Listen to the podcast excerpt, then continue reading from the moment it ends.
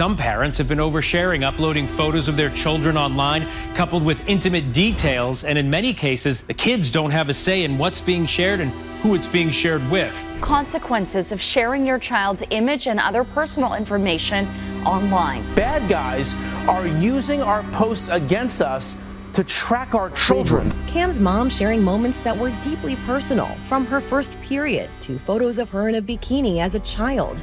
And this moment after Cam was in a car accident. It's like I needed a hand to hold, but like it was like a camera put in my face instead. What, what's your most viral videos? Um, breastfeeding. Your breastfeeding videos. If you look at someone's profile and their main and first viral video is their child in the bathtub or the child having their diaper changed or a breastfeeding video, you are not sexualizing it, but on the internet, there are thousands, millions of people that are. There is a rising belief that if you post your child on social media in any way, shape, or form, you are exploiting them. No matter how innocent the content is, if it features a minor, it's child endangerment. Is there any merit to this argument, or is it a knee jerk overcorrection from the first generation to truly experience the pitfalls of the internet? I'm one of the last people in my friend group to have kids, and about half of my friends have chosen to opt out of posting their kids' faces on social media. It's a parenting take that I'm seeing a lot more of. People I follow are suddenly blurring, covering, or hiding their kids' faces. They're either posting in a strategic way to conceal their identity or covering their faces with emojis. And that's if they're posting them at all. Some parents are attempting to wipe any trace of their kids from the internet. They're going back and deleting every single photo that shows their face or removing tags from other people's pictures. Instagram bloggers who have shared their kids for years are suddenly opting to conceal their identities. It's trending with famous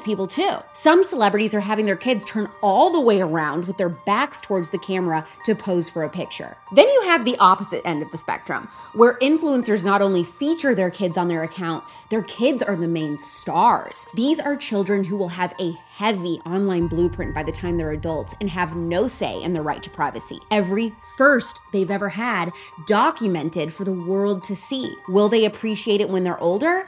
Or will they feel more like a content farm than a person? It's a photo where I'm shirtless and I'm not ready for a photo. Está todo privado y solo mis amistades y mi familia pueden ver todo. All it takes is one person and one hack, and there goes all your privacy. This is the ethical dilemma I want to explore. In the mid 2000s and 2010s, especially, YouTube views were heavily driven by family vloggers. The pioneers of this type of content were known as the Shaytards. Yes, that is their real name, and no, I did not make that up.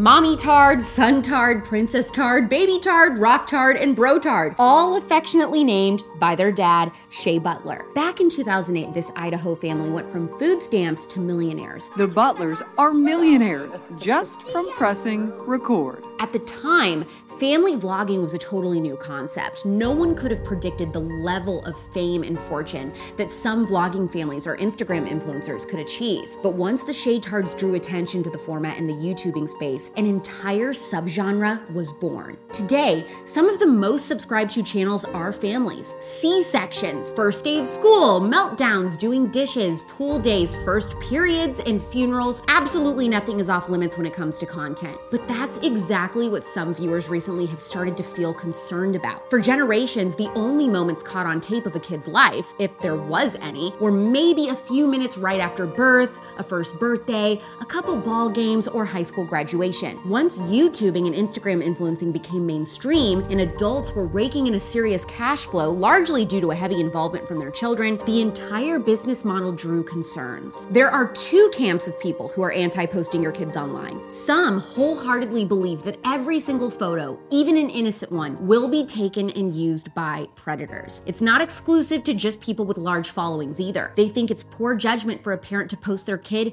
period. It could be a picture of a toddler eating goldfish in their car seat, and that's still too risky for them. If they post their children online at all, they're completely obstructing or covering their face in some way. Another big hangup for them is consent. They don't think it's right for any child to have their life documented online for the world to see until they're old enough to make that decision for themselves. If I'd asked you about that picture, would you be okay if I posted it? Uh, Yes. Oh, really? So it's actually about the asking, not about the picture itself. Uh-huh. Posting any private information or anything online should be uh, my call. The rest of the anti kids on social media people basically reserve all of their judgment for influencers and celebrities who seemingly rely on their kids' online persona to bring in money for the entire family. They feel that it falls into child exploitation and possibly even violates child labor laws. Since the entire concept of vlogging and influencing is relatively new, we haven't been able to see for sure what sorts of negative impacts, if any, it would have on the children involved. Until now. Those vlogger kids from the mid 2000s are now teenagers. Some are even heading to college, and a few have started to speak up. Nine months ago, an anonymous post was made in the subreddit community, True Off My Chest, by someone claiming to be a child of YouTube vloggers. Specifically, she says she is a 17 year old female. Now, before I read this, I want to emphasize that there's no way to verify if the poster is telling the truth, but on the off chance that they are, it's a fascinating inside look into the entire debate. Here's what she wrote I was brought up by parents who family vlogged. They started vlogging when I was around seven and stopped three years ago. I want to hugely avoid speculation as to who my family is, so won't be sharing much more detail. The channel had over 500,000 subscribers. My parents finally stopped when there was a mental health crisis in my family as a result of the channel. This was never shared online. I loved it for a while. I loved being the center of attention while the camera was on, and I loved getting more toys. I stopped loving it when I realized the only time I got attention was when the camera was on, and the only time I got toys was when I performed in a way I was meant to.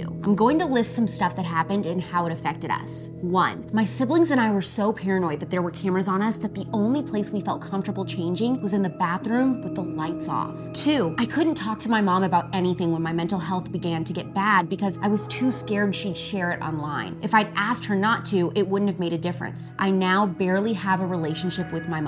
Three, my mom considered homeschooling us so that she'd have more time to make content during the day. Four, my best friend's mom said she didn't want my friend to be my friend anymore because my mom kept filming her without permission. My mom didn't care how upset I was. Five, I didn't have a single private moment. My mom woke me up with the camera on, and she often filmed right until we went to sleep. Six, she filmed us in the bath, and although she's tried to get it off the internet, it's downloaded and online forever. Seven, she shared when I got my period, even though I told her I didn't want her to. Eight, someone attempted to kidnap my sister and found it easy because they knew her full name, address, school, and details about her. My sister didn't know he was a stranger because he knew so much about her. Another story that caught my interest was this one, published by Teen Vogue in March of this year. It says, Search Claire's name online, and this is some of what you will find photos of her as a child, merchandise with her face on it available for sale, and a YouTube channel with millions of subscribers and hundreds of videos featuring Claire and members of her family. In the videos, Claire grows from a toddler to a teenager. On Instagram, fans comment they miss videos from the old days. In public, people sometimes recognize her and ask for photos. Altogether, the family's YouTube channel has over a billion views, but if it were up to Claire, none of the videos would exist. Claire, whose name has been changed to protect her privacy, has never known a life that doesn't include a camera being pointed in her direction. The first time she went viral, she was a toddler. When the family's channel started to rake in the views, Claire says both her parents left their jobs because the revenue from the YouTube channel was enough to support the family and to land them a nicer house and new car. That's not fair that I have to support everyone, she said. I try not to be resentful, but I kind of am. Once, she told her dad she didn't want to do YouTube videos anymore, and he told her they would have to move out of their house and her parents would have to go back to work, leaving no money for nice things. When the family is together, the YouTube channel is what they talk about. Claire says her father has told her he may be her father, but he's also her boss. It's a lot of pressure, she said. When Claire turns 18 and can move out on her own, she's considering going no contact with her parents. Once she doesn't live with them anymore, she plans to speak out publicly about being the star of a YouTube channel. She'll even use her real name. Claire wants people to know how her childhood was overshadowed by social media stardom that she didn't choose. And she wants her parents to know nothing they do now is going to take back the years of work I had to put in. Something this article sheds light on, which I found really thought provoking, was the lack of laws to protect child social media influencers. According to the writer, activists and lawmakers are pushing for protections for the privacy and earnings of children of influencers in states like Washington,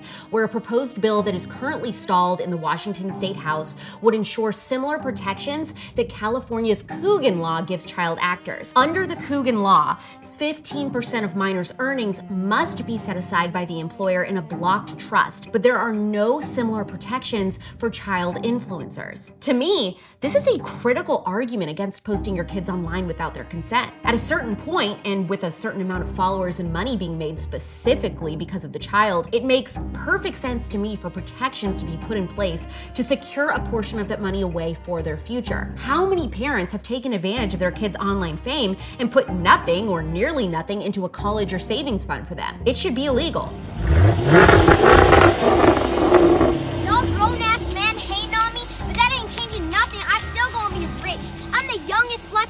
Century, bitch. One of the most controversial families that almost always comes up in this debate is the LaBrants. Before TikTok, there was Vine and Musically. Savannah was a single mom, blowing up lip syncing on Musically. And Cole had built a serious following on Vine, making dance videos with his best friends. One day, 23 year old Savannah and 19 year old Cole were walking around the Grove in LA when they bumped into each other. They exchanged numbers for business purposes, but after getting to know each other, their feelings ran a lot deeper than just professional. Fast forward six months later, and Cole was proposing to Savannah and her five year old daughter, Everly. Would you want me to marry your mommy?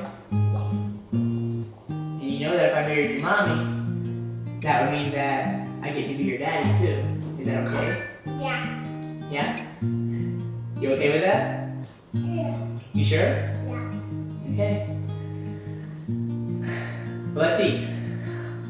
And a massive YouTube platform was born. Now they have four kids, 13 million subs on YouTube, and 18 million followers on Instagram between each member of their family. Yes, even the babies have their own Instagrams. Besides being openly Christian and conservative, Cole and Sav have received a lot of scrutiny on what they filmed for their channel involving their kids. One of their most controversial videos revolved around pranking their oldest daughter for April Fool's Day. They told her they were giving away the family dog and didn't tell her it was a joke until after she started crying. We're giving Carl away to somebody else. You gonna miss him?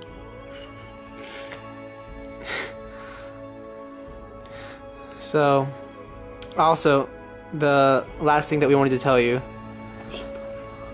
After being accused of emotional and psychological abuse by viewers, Cole and Sav released an apology. It was just a bad judgment call in, in the moment, and I'm 22, she's 20, just turned 26. We're young parents, and we put all of our lives out on social media for the most part. I mean, I say all of our lives, but obviously we're doing 15 minute videos three days a week, so you guys are seeing bits and pieces, and we're gonna make mistakes. So we do apologize. There have been several other instances where their parenting has come under fire. But to play fair, who's haven't on social media? Even if you aren't offended by clickbaity video titles or Cole and Sav pranking their kids, you might find yourself in agreement with thousands of others who believe Cole and Sav's entire livelihood only exists because of content involving Everly, and that she's being exploited and forced to work as the family breadwinner. Over 37,000 Redditors come together on a daily basis to express their concerns on exactly that. The question in a case like the LaBrants is Is it child exploitation if your following would largely dwindle without you posting your kids? But what if you're someone who doesn't even have a fraction of the following that the LaBrants have? Is it really that risky to post your kids for 600 of your friends, coworkers, and family? I vote no, but many say yes. I fail to understand how posting a fully clothed picture or video of a child that has no identifying details like their school or home address is risky. McAfee, a cybersecurity company, did a study in 2018 and found that 30% of parents post a photo or video of their child at least once a day. 71% of parents agreed that online photos could end up in the wrong hands, but the majority, at 58%, believed it's their right to post images without the consent of their child. 40% of parents have considered that posting images could embarrass their child, but think the child won't care or will get over it. Millennials are the first generation of parents to find themselves navigating this new territory in parenting. As someone who doesn't have kids yet, I am very curious about the polarizing perspectives on this issue, and I feel very open minded about it. Like, I could really be persuaded either way. I know that the safety of kids should always come first, but I also think some people are taking their fears to an unnecessary extreme. And even then, the only downside I can think of to choosing to completely opt out of posting your kids online is that later your kids could feel like they weren't important because they weren't ever posted. It certainly seems like there are more risks to rewards, but I still don't find myself having strong feelings either way. There are so many influencer and YouTube families that do get it right. The communities they've built have put the nuclear family into a positive light again. They've helped kids with absent parents know what a loving mom and dad should really look like. So it's hard for me to look at this profession and say it's a total net negative, even with the involvement of kids. I have friends who post their kids every day, and I have friends who rarely do. Or if they do, their kid's face is covered with an emoji, for example. Maybe one day when I have my own, I'll have decided one way or the other. But for now, I'm here to hear both sides of the argument, and I'm interested in all opinions, especially yours. Do you believe that any posts of a child on the internet could be considered child exploitation? Sound off in the comments below. Make sure you're subscribed to Real Alex Clark for more thought provoking discussions and hot takes on culture.